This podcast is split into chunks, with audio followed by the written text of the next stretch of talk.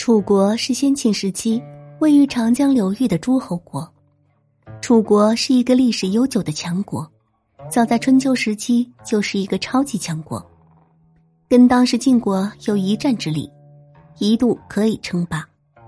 在整个春秋战国时期，楚国自始至终都是作为一个大国存在，为何最终却没有统一天下呢？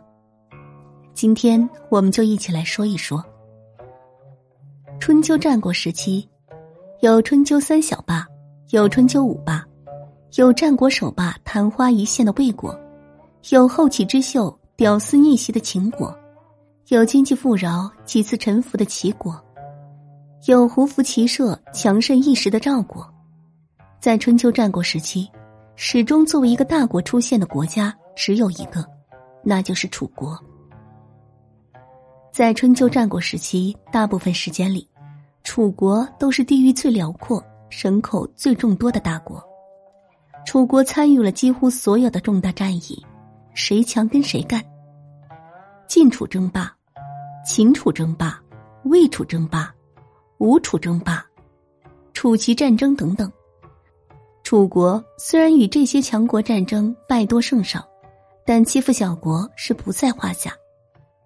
楚国与晋国战争，灭了中原无数个弱小强国；与齐国战争，灭掉了淮泗之地周边的小国；与秦国争夺陕南之地时，灭掉陕南无数小国。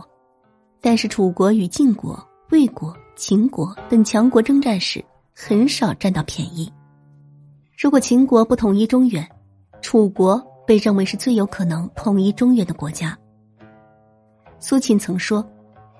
纵横则楚王，横成则秦地。楚国只要可以合纵成功，就可以统一天下；秦国则连横成功，就可以问鼎中原。但成功的却是秦国。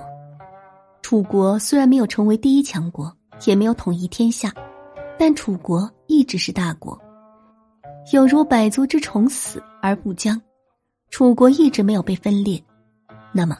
在春秋时期相当长的一段时间里，楚国都是大国般的存在，为何没有统一天下呢？原因是多方面的，既有楚国坚持分离制有关，也和楚国失败的对外政策有关。